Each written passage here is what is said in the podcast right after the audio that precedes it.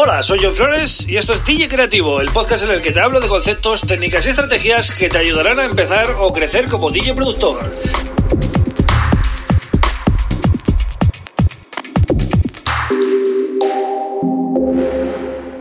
Bienvenido, bienvenida a DJ Creativo. Mi nombre es John Flores y este es el episodio número 79 del podcast. Bien, hoy voy a hablar de el vinilo, ¿vale? Necesitamos saber mm, mezclar con vinilo hoy en día, sobre todo si sois gente que estáis empezando ahora. Bueno, pues ahora enseguida lo voy a comentar, pero como siempre eh, te invito o te recomiendo que visites mi página web johnflores.pro, ¿vale?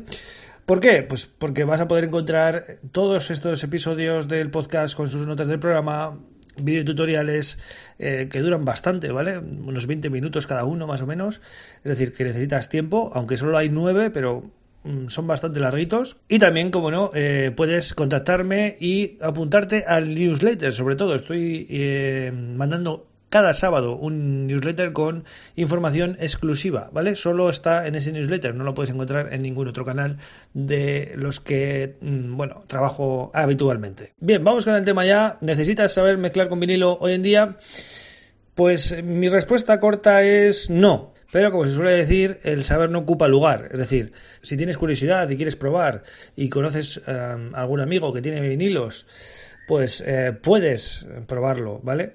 O apuntarte a un curso mm, presencial, ¿vale? En el que sabes que vas a poder tocar vinilos, eh, simplemente para tener esa experiencia.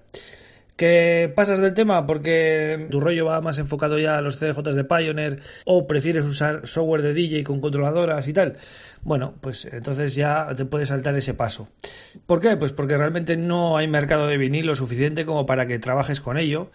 Eso para empezar. Segundo, eh, es un sistema bastante costoso en el sentido de que requiere un mantenimiento, ¿vale? Hay que comprar agujas, hay que comprar eh, cápsulas y los vinilos, pues eh, también hay que mantenerlos bien porque si no, pues se estropean y hay que comprar más, ¿no? hay que comprar otros. Aparte de esto, vas a tener limitaciones. Mm, el pitch pues eh, lógicamente no, no, vas a tener el master tempo para subir y bajar el, el, BPM, ¿no? O el RPM, en este caso es el RPM, ¿eh? No, no os confundáis, cuando estamos hablando de vinilo es RPM siempre. Pero claro, mm, pues no vais a tener esas ventajas que tiene el CDJ, ¿no? Por ejemplo. Y aparte de todo, pues eh, bueno, es algo, es un invento del siglo XX, no nos vamos a engañar. Y todo eso, pues quizás se ha prescrito ya, ¿no? no yo no tengo nada contra el vinilo, de hecho yo empecé con vinilo. Pero yo soy una persona que me gusta estar a la última, es decir, mm, no he hecho en falta para nada la tecnología de antes, es más, me gusta la tecnología de ahora. El problema de la tecnología de ahora es quizás que hay demasiada, ¿vale? Tenemos demasiadas cosas a nuestro alcance y muchas veces perdemos el foco de lo que usar. Pero yo soy bastante partidario de estar siempre avanzando a medida que avanza también la tecnología. Entonces, mi respuesta es mm, no necesitas eh, pinchar con vinilo porque realmente ser que hoy en día pues eh, es jugar con loops, cosa que el vinilo pues no te lo va a permitir. Es em, jugar con los puntos eh, Q o QE que tampoco te lo va a permitir el vinilo. Y lógicamente, pues yo entiendo que mm, si empiezas hoy en día, pues no es necesario.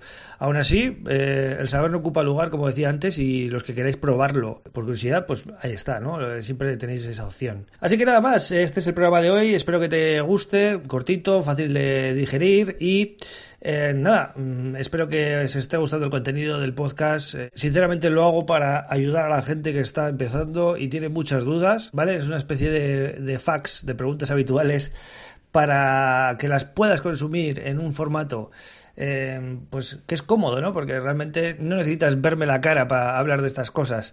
Eh, simplemente me puedes escuchar mientras vas por ahí, eh, das un paseo o estás en casa limpiando o haciendo cualquier cosa, ¿no?